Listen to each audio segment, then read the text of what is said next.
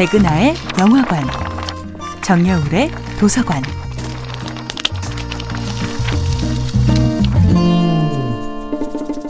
안녕하세요.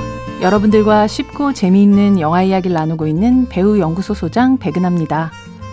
백은하의 영화관에서 이번 주에 만나보고 있는 영화는 앤드류 아담슨, 비키 젠슨 감독, 마이크 마이어스, 카메론 디아즈 목소리 주연의 2001년도 애니메이션 영화 슈렉입니다.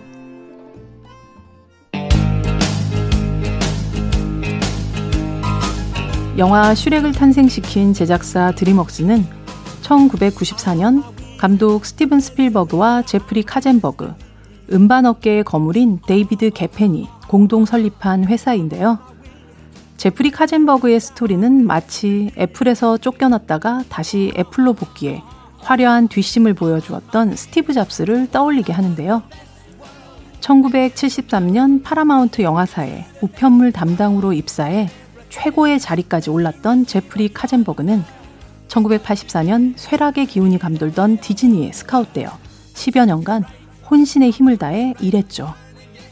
이 시기는 바로 한 장 한 장 손으로 그려내던 원화 애니메이션에서 디지털로 변화되던 중요한 변곡점입니다.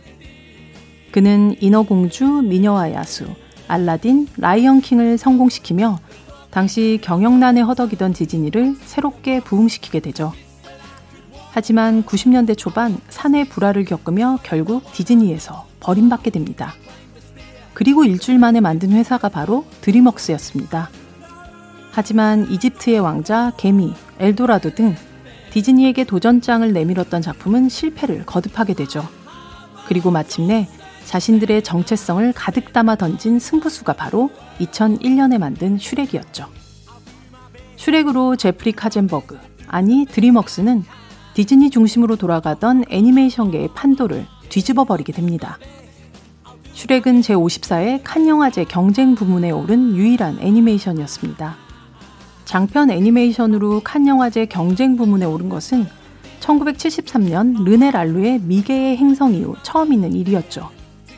그리고 영국 아카데미에서는 각색상을, 미국 아카데미 시상식에는 마침내 디즈니를 제치고 장편 애니메이션상을 거머쥐었죠. 슈렉은 디즈니의 성곽 밖에서 돌멩이를 던지던 작은 꼬마가 무시 못할 청년으로 성장했음을 선포하는 영화였습니다. 백은하의 영화관이었습니다.